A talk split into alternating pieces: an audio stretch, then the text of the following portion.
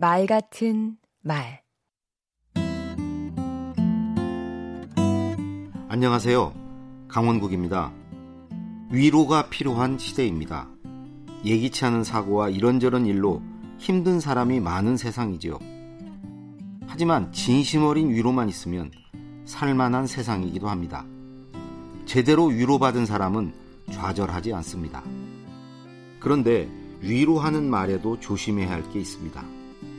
가장 위험한 것이 위로를 가장한 충고입니다. 병에 걸린 사람한테 술을 많이 마셔서 그렇다는 등 음식을 가려 먹으라는 등의 지적을 하는 경우 이런 경우 흔하지요? 동정에서 비롯한 위로는 상대의 자존심을 상하게 할 수도 있습니다. 누군가를 불쌍히 여기는 마음 안에는 착한 마음 못지않게 내가 그보다 낫다는 우월의식이 담겨 있고요.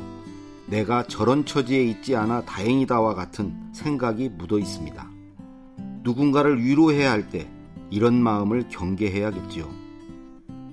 위로한답시고 당사자의 고통을 과소평가하는 말투도 삼가야 합니다. 상가에 가서 호상이라고 하거나 나는 너보다 더한 일도 겪었다고 말하는 건 예의가 아니지요. 하나마나한 위로도 위로가 안 됩니다.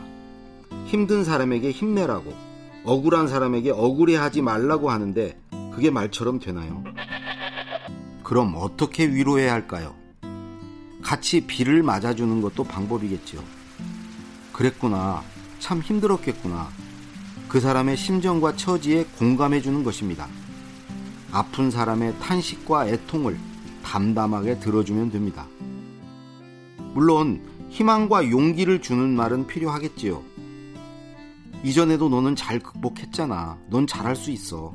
난 널 믿어. 이렇게 자신감을 북돋아줘야 합니다.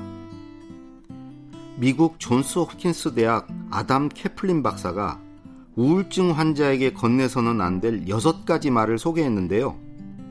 첫 번째가 힘내. 두 번째가 네 감정을 스스로 잘 다스려야지. 셋째, 가족을 생각해. 넷째, 내가 생각하기에 달렸어. 다섯째, 내 심정 알아. 여섯 번째가 너보다 더 안 좋은 상황에 있는 사람도 있어. 라는군요.